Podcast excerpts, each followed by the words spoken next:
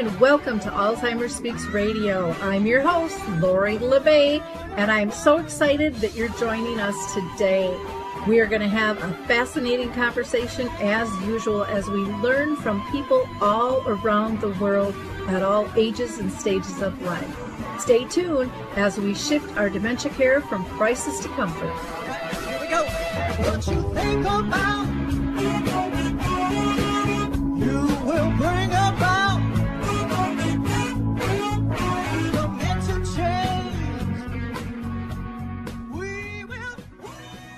Well, hi, everyone. I am Lori La Bey, and I'm thrilled you can join us on Alzheimer's Speaks Radio today. We're going to have a really interesting conversation, as always. But before I introduce our guest today, I'm just going to do a couple of shout outs. First, for those of you that are new to our show, Alzheimer's Speaks is about sound information, not just sound bites. We like to have real conversations with real people. And maybe, just maybe, you can be our next guest. We interview people all around the world, from those diagnosed to family and friends to advocates, entertainers, authors, researchers, and a variety of businesses. So we always want to make a, a comfortable, educational spot for you to enjoy and to hopefully share the show with others as well. Because, you know, every three seconds, somebody is getting diagnosed with dementia. And that could easily hit your family or circle of friends real easily. So it's best to be prepared and just have some general knowledge. Um, there's so much fear around this disease. My own mom lived with it for 30 years, and I can tell you there's a lot of joyful moments and a lot of good life to be had. So don't let the title of a disease scare you. I also want to let you know Alzheimer's Speaks has a whole bunch of free resources. So just go to our main page, alzheimersspeaks.com, click on the free resource tab, and there you will have a variety of, of tools and resources and, and even things that uh, you can participate in or your loved one with dementia can participate in. And I also want to give a shout out to Dementia Map, which is our global resource directory, where you can find lots of, um, of free resources there as well. Uh, no one's going to ask you to sign in, no personal information. Uh, we want this to be an easy, smooth experience uh, where, where you feel comfortable exploring all the options that are out there, many of which you've never heard of before. We're going to hear from the Adaptive Equipment and Caregiving Corner, and we'll be right back. I love the footbar walker, and let me tell you why. It is the option for my toolbox that I've been waiting for. Let's be honest. There are some clients who, despite our best rehab efforts, just aren't able to return to performing a sit-to-stand transfer on their own. Now I can offer my caregivers an easier, safer option that doesn't involve hoisting their loved one up from a sitting position. I don't recommend this walker for all of my clients, but I do recommend this walker for those caregivers looking for an easier, safer option with transfers. I would also encourage other therapists to add this walker to their toolbox. It's kind of like having my own mobile parallel bars for the client to pull up on. Whether it's a family caregiver at home helping a loved one with Parkinson's or dementia, CNAs in a long-term care facility assisting their patients, or therapists adapting to client and caregiver specific needs, we now have a very safe and effective option to offer in the Footbar Walker. Check this product out at thefootbarwalker.com. That's it for today from Adaptive Equipment and Caregiving Corner. Have a great day and don't forget, if you can't do it, adapt it. Okay, we are back, and I can't wait uh, for you to meet our two guests today. We're going to be talking about three surprising secrets to live well through aging and illness. And I think that's something we all need. So, ladies, I am so excited to have you both with us. Um, before we get started, I'm going to have each of you go ahead and introduce yourself. And Ashwini, if you don't mind introducing uh, yourself, kind of giving us a little bit of background, that would be great. Wonderful. Well, thank you so much for having us here. I'm just really excited to have this conversation. Um, so, I'm Dr. Ashwini Bapat. I'm an aging and illness coach with EpioneMD. I'm also a board certified palliative care doctor. And I completed my internal medicine residency and fellowship in palliative and hospice care at Yale University Um, and I now help people who are navigating aging and illness and helping them navigate it with confidence. Wonderful. Lisa, you want to tell us a little bit about yourself? Sure. And I also want to thank you, Lori, for this wonderful opportunity to, to meet with you today. Um, I am Lisa Catalano. I'm an aging and illness coach with a EpioneMD and an independently licensed clinical social worker. I have a specialty certification in hospice and palliative care, and I've been strictly focused in hospice and palliative care for about 10 years now. Um, I have over 20 years of experience helping adults um, of all ages facing progressive illness navigate the complexity of medical decision making. It's really been a true privilege uh, to be able to do that and to be here with you today. Well, I, I'm so glad to have you both on here with your expertise because man, this is a this is a heavy topic for families. I mean, they really struggle on where do I go, what do I do, um, how do I how do I do that. So having you know coach and support is uh, is extremely beneficial before we get into our, our full line of questioning um, regarding your career paths and how you're supporting people, I always like to ask everybody how they have been personally touched by dementia, you know, and, and maybe you haven't. So, uh, Lisa, I'm going to have you go first if you don't mind. Sure. Uh, professionally, I've worked in a medical setting for over 20 years, and a large portion of the population that I served and cared for did have an underlying diagnosis of dementia. Uh, so I learned so much from them, and primarily how to be empathic towards the experience of the care partner. Um, that's been a, a huge learning uh, experience for me personally, I watched my mother in law succumb to this long and complex illness. Um, I will say I first noticed it, I think it was the second year that she ad- abdicated hosting Thanksgiving to me. Um, and being Italian, cooking and, and baking were like a huge part of her genetic makeup. So we were in the kitchen together.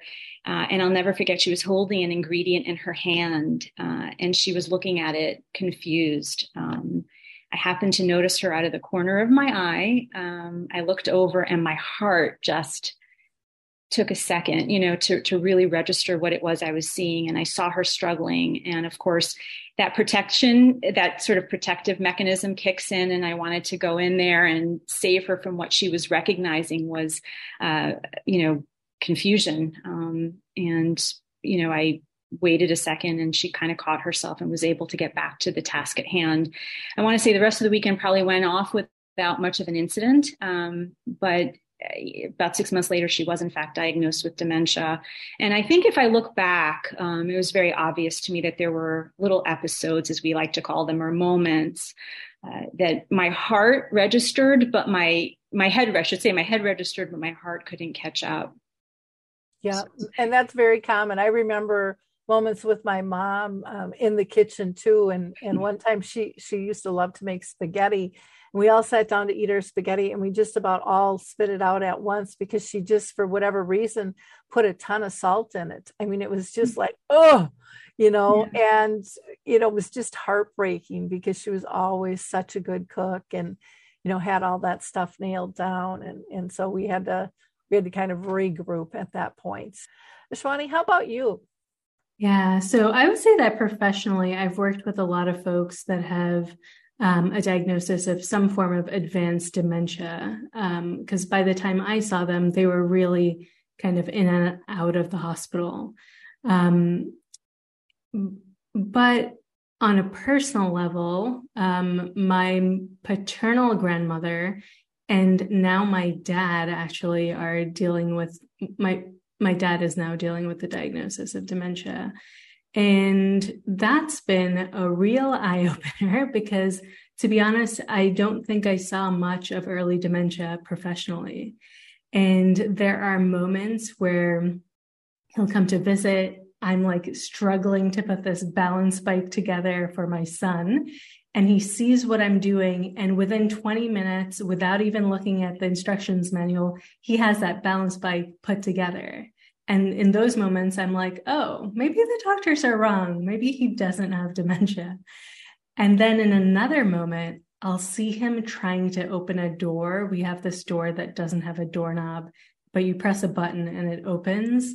And I'll see him kind of like lingering there, fiddling with it, trying to open the door. He'll go do something else, then he'll come back to fiddle with that door. Um, and in those moments, I'm like, oh, wow, something is happening in its brain and it's not right.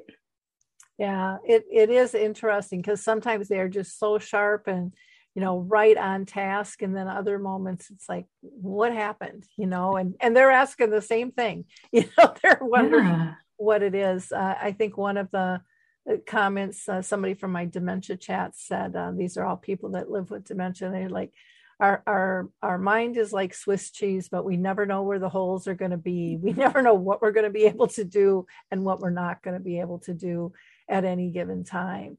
And i and i found that to be a real interesting analogy uh, to look at. Um, I want you to, uh, Ashwini, if you don't mind, telling us a little bit about your company and um, how it how it got started. Yeah, sure. Um, so let me tell you first what EpioneMD does, and then I'll tell you kind of the backstory that got us excited about it. Um, so we basically help people navigate aging and illness to very difficult processes that are, quite frankly, scary, cause a lot of anxiety, and that everyone experiences. And our goal is really to help them navigate it with grace and confidence so that they can actually enjoy what matters most to them. So that's what we do. Um, and then in terms of what got us excited to start it, um, so I'm a palliative care doctor. And so I, like I said, I work with a lot of patients who have advanced dementia. And in these situations, often the patient's values were never really captured. So it's always unclear, you know, what would this patient want in this situation? And because they have advanced dementia, they can't really communicate with us. They can't share their wishes with us. And so I'd often watch adult children who'd want to do everything for their mom and dad. And they would watch as, let's say, their mom got shuttled from the nursing home to the hospital with a fever. She has a pneumonia. And in that admission, she gets more confused and more disoriented. They add more medications. And then when she kind of stabilizes, she's back to the nursing home.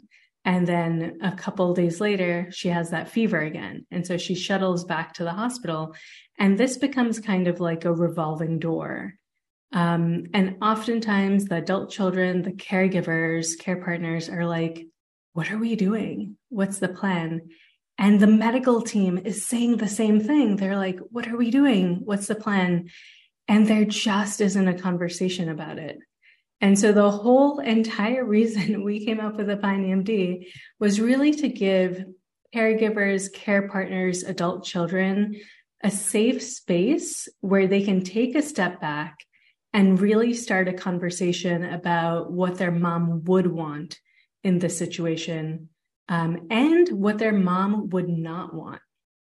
And ideally, it's really um, to help folks that are earlier on in dementia who are able to communicate, um, who can take part in this conversation, to really start having this conversation with them. Um, because when you have this conversation, the goals of medical care and medical decision making becomes so much clearer and a lot of caregivers will actually experience like a weight lifted off their shoulders because they have clarity in terms of what they're doing and where they're going. Oh yeah it makes a huge huge difference. There's nothing worse than trying to second guess. Did i do the right thing? Are we doing the right thing? Um, especially when families aren't always on the same page. And then you get that inner fighting on top of that and it, it gets really complicated really quickly i am i'm so happy that you've launched this company because i think it's a huge value uh, to families. And i think also it's all about creating that safe space to have this conversation. Dying and illness they're, they're both kind of taboo topics for whatever reason in society. And yet it's gonna both of them are probably gonna touch all of us at one point of our life and we're not getting away from it. So that added fear and stigma about these conversations can be crushing and really in my opinion do a lot of damage to families. And i think there's just a, a peace that comes with having these tough conversations because really you know you you want to do what they want you to do. And you know when it takes out that that second guessing and when you can rationalize with a, a third party you know that's not part of the family dynamics yeah. that usually makes things go a little smoother too. I mean i know there's a few families that can handle that themselves but in my experience they're few and far between. Um, most of us are dysfunctional at some level um, ex- especially when you add you know a traumatic um, event like like illness or or dying on the table there. So so thank you for creating your company lisa why don't you talk to us a little bit about being a caregiver coach and and what does that really entail? You know as we know unfortunately dementia is not a curable disease. So coaching is a model that moves away from being the fixer uh, to really embody the idea of empowerment. Um, we try to help uh, caregivers explore the opportunities, identify any obstacles, and we do so through powerful, meaning, meaningful questions and deep listening. Uh, we work to partner with that individual and their own set of unique needs. Uh, I also want to be clear; it's really a self-directed process. Coaching is is very much a self-directed po- process, where the care partner um, really navigates this crisis um, with the support of the professionals alongside them. Um, but it's really about them finding their own way um, and making sure that it's a very tailored and targeted and specific to the family unit's needs.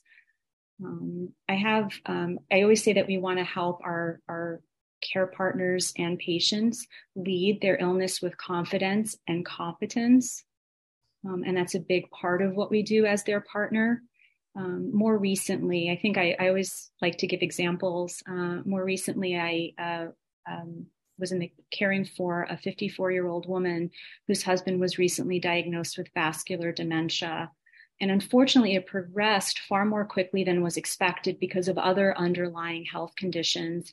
And the couple, being young, never really talked about what was important to this patient, to her husband. Um, they never really had a conversation about what he would want medically if things were to progress. Um, but through our discussion, I helped her recognize that there's nobody that knows her husband better than her after 25 years. She knows him pretty darn well, right? um, and she knows what quality of life is to him. She knows what he values. She knows what his priorities are, what brings meaning to his life. And that really helped her recognize that she can use that information um, with medical decision making. Um, she was really reassured that her that she is her husband's best agent and advocate, and it was really powerful to see that transformation from her for from going from doubt and uncertainty, um, guilt, I think a little bit too, to this increased confidence and assuredness. Um, make no mistake, it was still really hard, but I think she realized she knew more than she she had, and I don't know if we didn't have that conversation if she would have come to that on her own. Um, so it wasn't me discovering anything for her. It was very much me showing her, me holding up that mirror to her and saying, you know, you know more than you do. Yeah.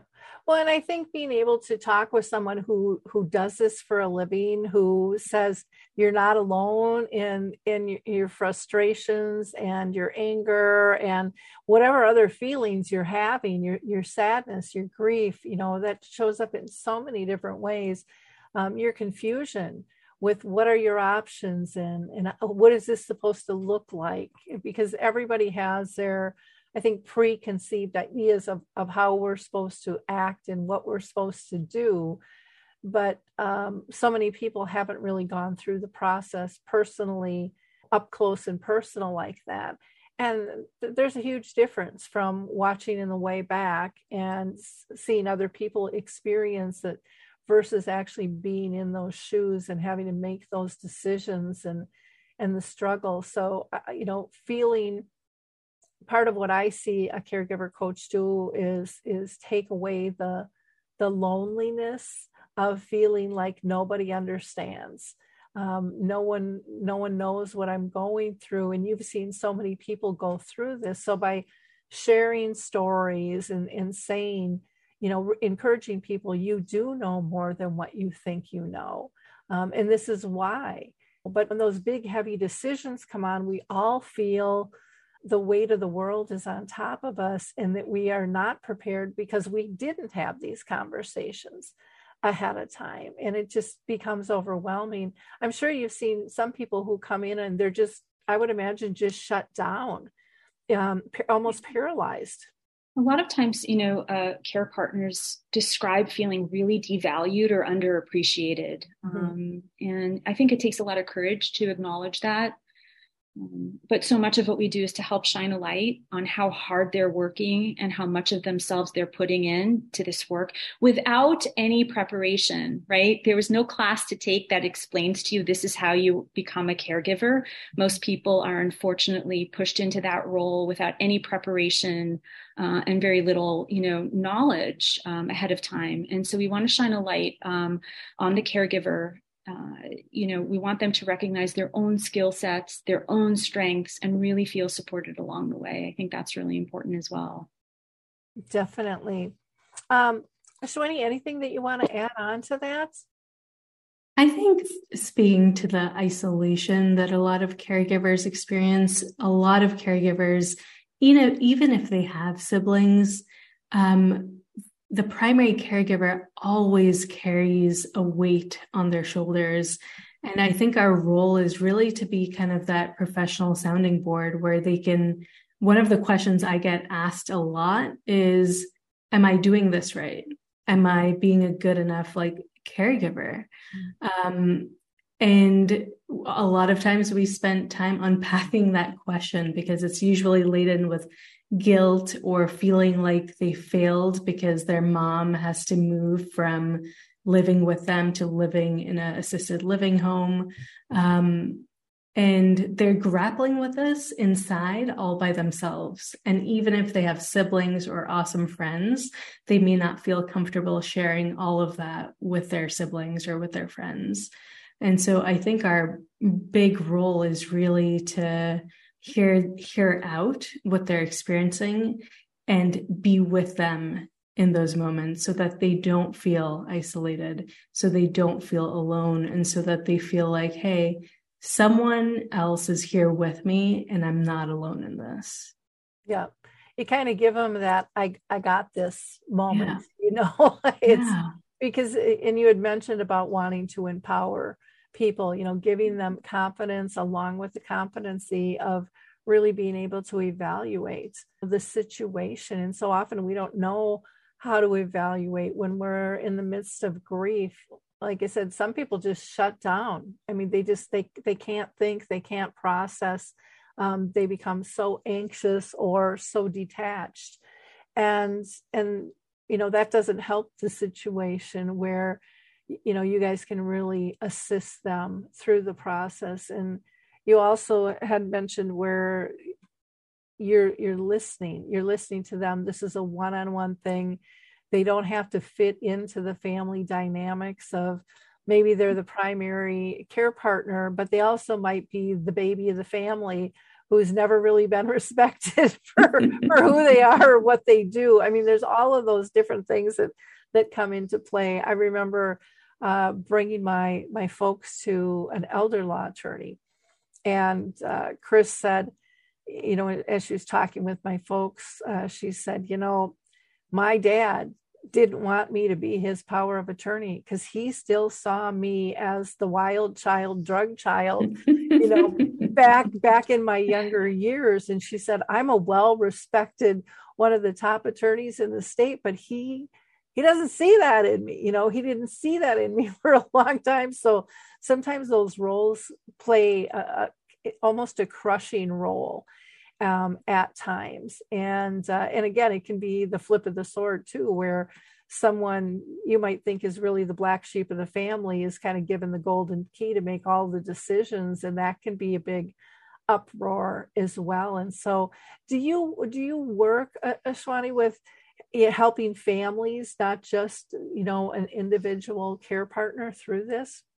Yeah. So usually we work with um, either the primary caregiver, uh, the person living with the illness. So sometimes folks with earlier dementia. And sometimes it's actually like siblings uh, who are who may not be the primary caregiver who will reach out to us to be like, look, I am not physically there to take care of my mom or my dad, I'm not the primary caregiver, but I really want to make sure that my mom feels the love that we have for her, that we do right by her. And I'm not sure if my sister, who is the primary caregiver, is doing it right. um, and I have a couple choice words for my sister, but I don't know how to fix that. Like, I don't know how to share it with her so that she listens. I've tried to have this conversation. She won't listen.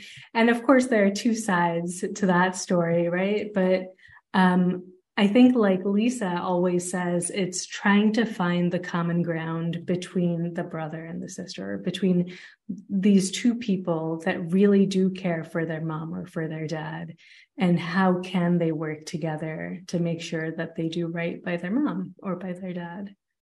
Yeah, it, it is interesting how everyone approaches things differently. I have a, a film that I, I go around the country and screen called A Timeless Love, and it shows that family dynamic um, of uh, a mom who has early onset, you know, the husband who of course is trying to support her. They have two kids. One is one is at home, one is, you know, off and just visits and doesn't see everything. And then Mary, who has dementia, has a couple of siblings, and everybody is approaching it different. And Mary's mom and her friends, and the frustration of why don't they get it?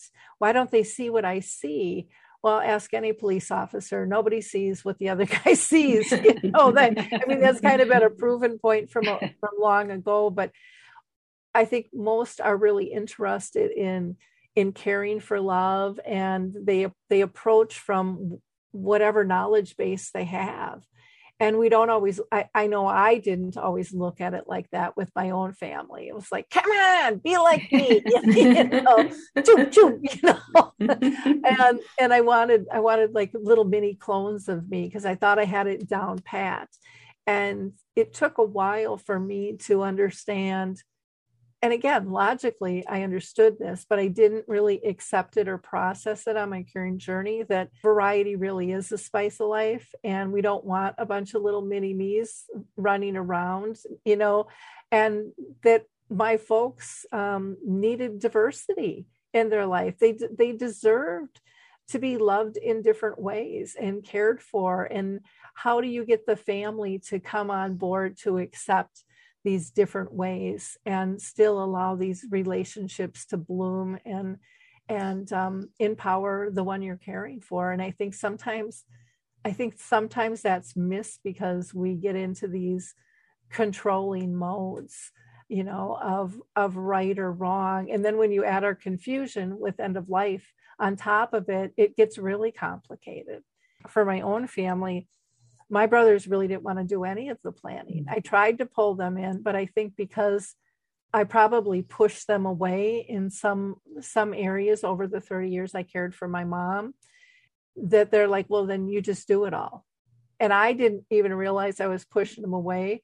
But after my dad died, we had a conversation and it went something something like this. My brother said, Well, you know, you're kind of a control freak. And I'm like, no i'm organized. That's why i've been picked in the family you know? But now now when when there's an uncomfortable con- conversation or situation now i'm a control freak it, which probably there's some truth to that but i think a lot of it was that was an excuse for them to avoid some emotions they didn't want to deal mm-hmm. with. And so we had a, a kind of an in-depth conversation but it was way too far into the disease process. You know, we had already lost my dad. My mom was, you know, way on her road with dementia, even though she lived with it for 30 years. She lived another probably um, 13 years with it. You know, we lost a lot of time as mm. as a mm. family in terms of having that because we didn't really know about caregiver coaches and people to be out there and really support us. And I think it's important for families to know that help is there and and you can heal not only the process and the in the individuals but the family unit as a whole and Ashwini, tell me if I'm I'm wrong, and Lisa, uh, if I'm off base on that. But that's my my perception of that. I think Lisa, I'll let you handle handle that if you. No, I think, you know, it's it's it's a difficult time for everyone, for the spouse, for the adult children. I think uh, those that are local have an experience. If you're the adult child, um, taking on or assuming most of the responsibility of the day to day care needs, there's an enmeshment that sometimes happens too, that it's such a part of your daily structure. So there's grief around what will I do? How will I manage this? What will I do when it stops? Um, it's become such an inherent part of our identities. So there's the complexity of that. Then our away siblings really need time to catch up. They're hearing it, but hearing and seeing what's going on are two such different things. Um, and so a lot of the work I tend to do is with the away siblings who are just coming, you know, to catching up um, and coming to really recognize how hard things have gotten.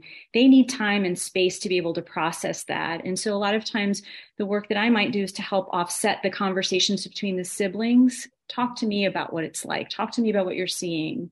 Um, how long have you known? You know what are your worries and what are you hoping for? And how can you communicate with your caregiver sister right? Um, so that you're both putting your mother at the center of all of this. So a lot of that family systems negotiation or mediation is a huge part of what i do. Um, but it's also really important you know to remind everybody to have empathy for the experience of the other right? Because there's the whole family unit that's affected, and that's one bubble. There are the individuals within that unit that are affected, that's another bubble. Um, and then there's the patient, the person who's living with illness, who's progressing, who's slowly slipping away from you. And all of you are just trying to capture more time. And so, how do you do that? Um, so yes, Lori, I it resonates, and I'm sure it resonates with a lot of the listeners as well. Yeah, Ashwini, anything you want to add to that? I think I also just want to highlight that that this period of time when someone has a diagnosis like dementia, it affects that person, it affects their entire family unit, it affects their friends. Um, and talking, having conversations about what's important to them, what kind of care they want, or someone who's making decisions about that that is really hard. Like, I want everyone to understand that that is incredibly hard. It's emotional, it's heavy. You know, it's not the conversation you want to have over Christmas dinner. You know, it's not fun, it's not upbeat, right? Like, it's really heavy. And so, I also think it's okay to acknowledge that and be like, this is an uncomfortable conversation. I'm not used to having them. Um, and there are some benefits that can come from it. So let me see if I can work through it. And I also say that, like, within a family unit, people communicate very differently. Mm-hmm. Um, and for families, like I, my family, for example, uh, that is not used to talking about feelings or not used to talking about complicated things like health issues, for example, um, when when you're not used to talking about hard things and then all of a sudden your dad gets dementia and you got to have some serious conversations um, you can't expect yourself to step up to the plate in that way. And at the same time you can't expect your entire family to learn good communication skills to start talking about a hard thing. And so I think about this because I am professionally like one of my skills is communication and mediating between two people that may not be on the same page. But even within my family i i am the youngest. Um, i am still the baby. And so when it came time to having that conversation about what matters to my dad um, my my mom and my dad they didn't want to talk to me because they didn't feel comfortable. Uh, they didn't feel open about their worries and what they were hoping for. They didn't feel comfortable sharing that. And so I literally asked uh, Caitlin, one of our other coaches, um, to see if she'd be open to talking with them. And thank God she did that. And she spent the time doing that because now my brother and I like know exactly what my dad would want. And um, as things progress, we can make decisions that are informed by what he said, by what my dad said. Um, and so I just want to say, like, communicating about this, even if you come from a family that communicates really well, it's a whole other level. Oh, exactly. Well, and then you get into uh, I'll just use again my my example here. I'm the middle child. I have an older brother and a younger brother, and yet I was the closest to my my parents. And so, you know, I was they referred to me as their nurse, their attorney, you name it. it I took on that title, you know, for them and that role. And my older brother was just really upset, really offended. That's my role. That's my job and yet my parents um, knew our personalities real clearly and so even like when they met with the elder law attorney they said we'll have mark pull the plug because we know he won't have a problem with that where scott and lori will you know mm-hmm. in, in terms of roles of black and white because he he's not the most compassionate guy and he has you know all my life been one where it, it's he's not a listener. It's it's his vision and that's the way the world should spin. And my folks didn't want that for themselves. They wanted their wishes you know to be told. And when you said you know my folks didn't feel comfortable talking to me on that. And i'm sure that had to hurt on multiple levels. One because hey this is what i do for a living. You know other other people trust me. Yeah. but again those family dynamics are so strong. And um, like you said thank god they were they were willing to talk to to somebody within your company so that you could get the answers that you needed. But you know and it might not have even been that they don't trust you it might have just been too hard of a conversation to have knowing they don't want to leave you yeah yeah you know? and i think to be fair i think even the moments when i initiated those types of conversations it was hard for me to actually sit and listen to what my dad was saying. Mm-hmm. Because of course yeah. I don't want him to leave me either. So yeah. Yeah. And and I think sometimes we don't look at those reasons. Yeah. It's easy to become um, defensive and hurt instead of going, gosh, this is just as hard on them as it is on me. And neither mm-hmm. of us really want to admit that it's tough. Right. we're both yeah. we're both pushing pushing forward with that. Yeah. Well, this has just been a, a great conversation. If you are just tuning in, you're going to want to reel back and um, hear hear what we've been talking about. Um, basically, you know, it's about caregiver coaching and how how can somebody support you through through illness and aging. And again, two things none of us are getting by in this life without. It's mm-hmm. going to hit us or somebody we care about deeply. And so to be able to have that support is extremely important. Um, Lisa, do you want to give us um, your your website at all? So it's www.epionemd.com. Okay, wonderful. And you guys are also on Facebook and Instagram and Twitter and YouTube and LinkedIn. So yeah. lots of different ways that uh, that you can find them. And on your website too, you have a free ebook.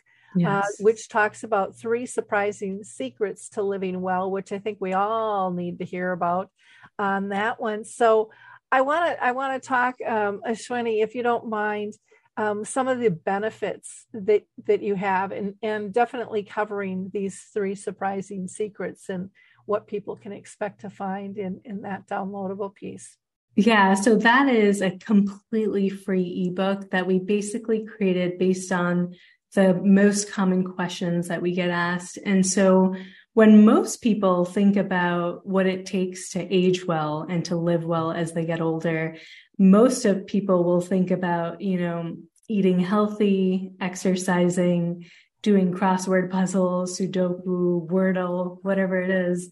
And that is incredibly important. Um, and one of the key ways to stay healthy and live well as you get older or as you live with an illness is really understanding how to navigate the healthcare system.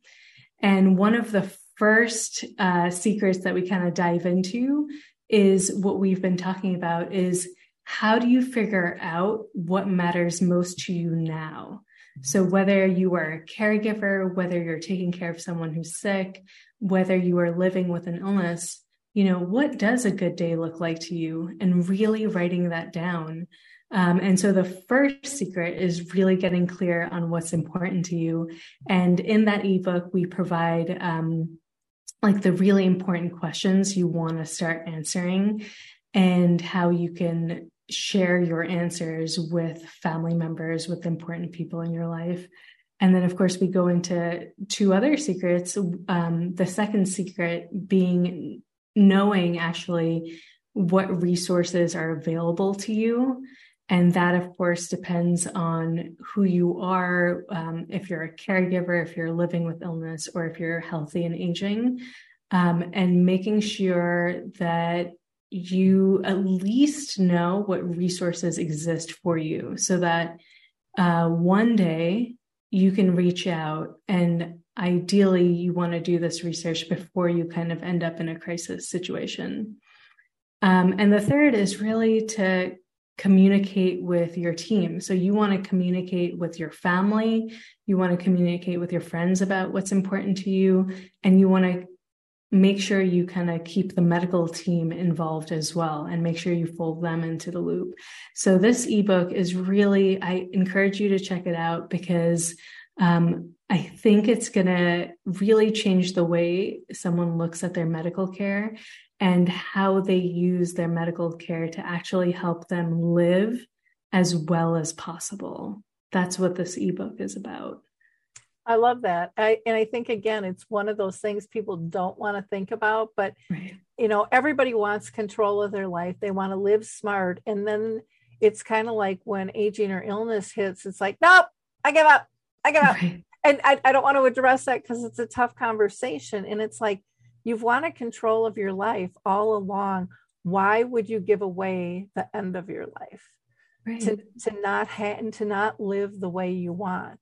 Um, and then I think if people understand too, and you had mentioned this earlier, the guilt that family has by the unknowns you know you're remove you're removing that element and it, you're making it much easier on your loved ones to be able to sleep at night and not toss and turn going did i make the right decision? or should we have done that? or you know i think that's what they wanted but you know because our usually our inner critics they're pretty big beasts when it comes to um, a situation when we're in crisis and they're banging in our heads all the time telling us all the things you know we shouldn't have done or maybe should have done different or um, and it's really easy i think to get sucked into that inner critic when we're alone. And again, by being able to replay some of the conversations people are having with you, going, no, they told me this was going to happen. This is a rational decision that we made. This is the best possible outcome without actually having this conversation if that wasn't able to be had before. But how sweet to just know this is what they wanted.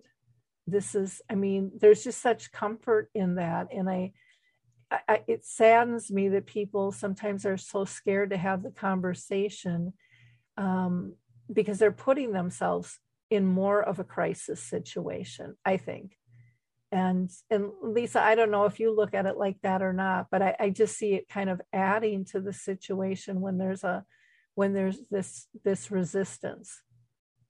We talk about denial quite a bit in the way that our uh, you know hearts are protected our minds may absorb but our hearts take a while to catch up and so you know so much of of what i hope for is to be able to attend to the here and now what mm-hmm. what someone is able to digest and the pace at which they're able to digest it because we you know our hearts are tender organs mm-hmm. um, and there's enough I, I believe there's enough distress around us and we're absorbing it whether we realize it or not so I really respect, you know, the, the process for every unique individual. It's, it's not easy. Yeah. Well, and I appreciate the fact that, you know, it is kind of that self paced learning curve. You know, you're there to support. It's not a turn the switch. I'm going to give you A, B, and C, and you're going to walk mm-hmm. out here and not have another worry in the world. That, that's just not the way, not the way it works. Um, usually there's other questions that come up, um, I would imagine, after these sessions. Now, one thing that I didn't ask, we talked about, you know, kind of dealing with families and care partners at, at all different levels from from um, spouses and siblings and kids and friends and things. Do you ever do coaching to professionals? I just think, especially since mm-hmm. COVID, you know, I think there's so much grief to be processed through that. And even though we're past COVID, I think everyone is overworked, underpaid, um, stretched in their positions. And I think that there's still a lot of crisis going in, uh, you know, re- revolving around our care culture as a whole. Is that is that a niche for you, or something you're looking at in the future, or this is this is your lane, Ashwini? Um, do you mean coaching for other like healthcare professionals? Correct. Yeah.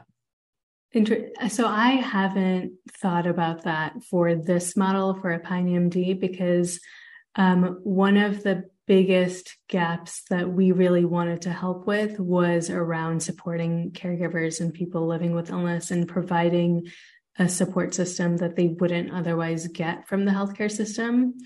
Uh, that said, I know that I have a ton of colleagues that are actually doing incredible work to train up healthcare professionals, to train up healthcare professionals so that they have the kind of communication skills to start these conversations um, in during doctor's visits or in the hospital or in the clinic. Um, I think the truth still is that these are uncomfortable conversations for everyone, including healthcare professionals, especially in a culture where uh, the culture is around curing it's about doing like giving treatment about giving medications doing a procedure. It's very um uh procedural intensive i would say like around doing something and often uh having a conversation as important as it is is not a conversation that recognizes our mortality is still an incredibly uncomfortable conversation. I think partially because to have that type of conversation, you also have to um, understand your own mortality and how you feel around that. Um, and of course, we're all humans, and so we we have feelings around that too. Um, but there is definitely training happening uh, of other healthcare professionals by a lot of um, like uh, other organizations. Okay, great. Well, and I, I, think it's important because the the more the professionals understand, the the more empathy they're going to have for the family in terms of dealing with it. And I do agree. You know, typically our our healthcare system is coming from a fix it mentality, and I just think, gosh, if if we could change that perception, especially in the clinics, Mm-hmm. And if people were given resources, even saying here, here's a here's a caregiver coach you can go talk to. Um, you know, these are some support groups, whatever it might be. They change the whole direction of those people walking out the door from feeling lost and alone to at least there's hope. Um, so many people I know have gotten a diagnosis and they leave the clinic with a prescription and another appointment most don't even get the number to the Alzheimer's Association. And they go sit in the car and they cry for two hours because they can't even drive. Yeah. They are, they are so lost and they feel actually kind of abused and neglected in that process. And I know, uh, you know, from talking with doctors, it's like we don't know what to tell them. You know, that's not our forte. Well, there could be some alignment, in my opinion, mm-hmm. to change that and it would make the doctor feel better and it would make you know their their patient and their clients feel better as well. And uh, and then the other thing i wanted to point out with the doctors is they don't have time for these conversations. These aren't 15 minute conversations i'm imagining that you're having with people and they're like next next you know in the clinic and really push through. And so that works against the process as well Oh, absolutely. I mean, our sessions are usually one hour long. And even that feels like it isn't enough. And so obviously we schedule folks to uh, for follow-up sessions. Um, but these are not conversations that can be had in 15 minutes, right? Um, and to do it right, to do it in a compassionate way, I think it takes time and it's it's kind of that old school building a relationship with one person mm-hmm. um, with that one coach where when you want to see them again you can actually see the same coach again yeah. um, you're not going to see their colleague or uh, someone else and when you want to reach out to them because you want to talk something over you can message them directly or you can call us directly um, and you won't get kind of the runaround that happens when you call a clinic and you know we know how those conversations go. Yeah. push the um, button and you're like i just want to talk to somebody i just want to talk to someone that's really quick. Yeah yeah. Well this isn't a this isn't a quick oil change you know 20 minutes and you're in and out fix and in you know see me in three or five thousand miles. That's that's not what this process is at all. We're talking about emotions that that vary and every situation is different. Just like they say every person with dementia is different but so is every care partner so is every family dynamic so is every environment that they're part of. And so this is a real fluid um, situation. And you know it's it's nice to be able to connect the dots but the, the dots the dots are still fluid in the chart mm-hmm. even if you're connecting them. You know we all have our good and our bad days and and stuff. Now um, lisa for your coaches that you work with you know are they primarily social workers like yourself or do you have chaplains and physicians and things as well? Yeah we are in fact a multidisciplinary team. So we have physicians chaplains social workers um, you know, we are more than our illness, and yet our illness uh, impacts every aspect of our life and how we live our life. And so we, uh, you know, EpioneMD uh, tries to attend to the biopsychosocial and spiritual needs of every individual. Um, and we're trained in these various dimensions of care so that we're able to um, help people navigate wholly. Um, mm-hmm. it's a very holistic approach to care. Now, um, Ashwini, like with um, with palliative care and hospice, they have like music therapists and things like that. Mm-hmm. Is that part of your your company as well? It isn't part of it yet. Maybe in the future, it's something that we can add and think about uh, where we want to go in the future. Um, but for right now, we have actually made sure to have some of the key components that we feel are really important. Mm-hmm. Um, but I, I, do think it would be very cool to have um, music therapy or art therapy available because that is something that we use in clinic or in the hospital with the people that we work with. And art and music brings out something else in in in people particularly in dementia as well. It's a very different way of communicating with someone. Um, so i think that's something that we can talk about as a team and think about for the future. Yeah there it, it does. It it it not only is helpful for those diagnosed but for their care partners it can bring some real solace and comfort too. I know um, i have a thing called dimension arts where people with dementia showcase their artwork and they tell us all about it and what they feel. And they talk about getting into the zone. Like my spouse has to rip me away from what i'm working on to eat or go to bed.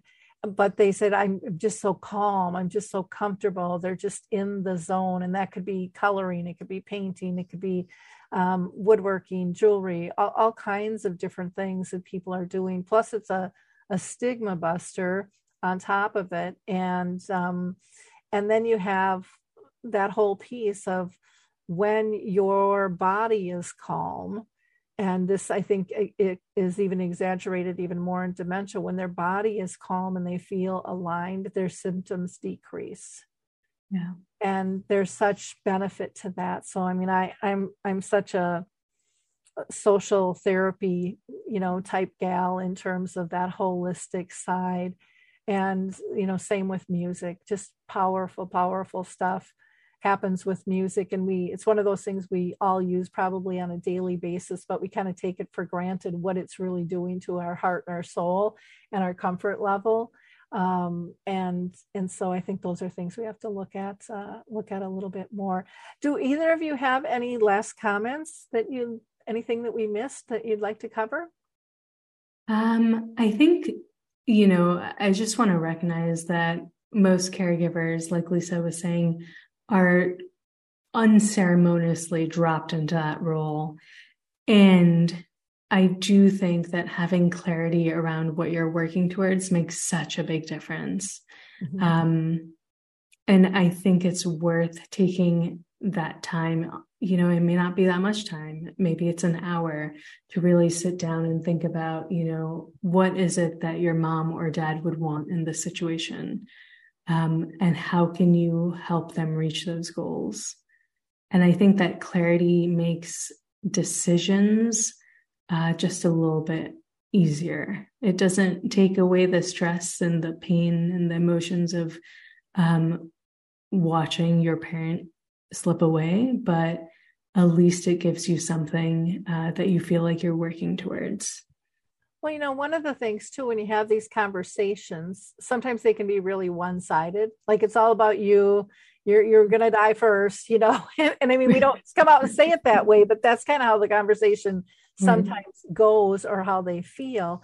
And when we can have a conversation together of, you know, I've thought about this. I I want to be cremated, or you know, and then it offers someone else to say something different I think of even the time of bringing my folks to the elder law attorney. My dad was like, "Oh, we don't need that. You know, we we don't have that much." And I'm like, "Everybody needs that. You need healthcare directives." And and he was just did not want to deal with his mortality at this mm-hmm. time. He had brain cancer, and I said, "How about if Tom and I go with and we do it at the same time?" Because we yeah. need this too.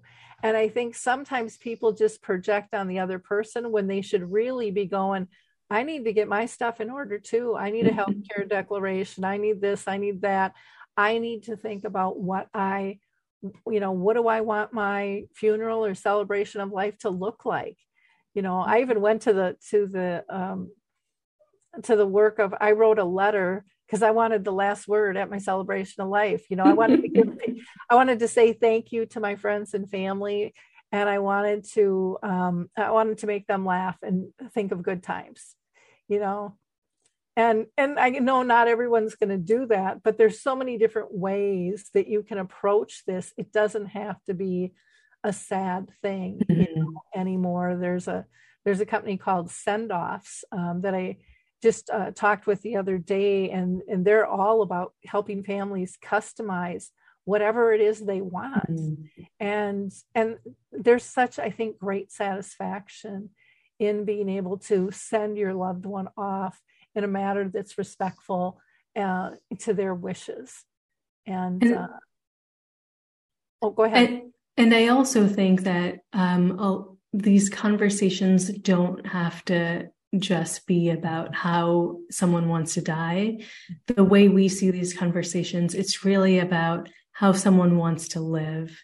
Because with something like dementia or even cancer or ALS, I, whatever illness it is, there's a period of time till, till the moment that you take your last breath, you're still living. And so you can make active choices about how do you want that time to be and what do you want it to look like and who do you want to be part of that? Um, and i think there's a real power in that.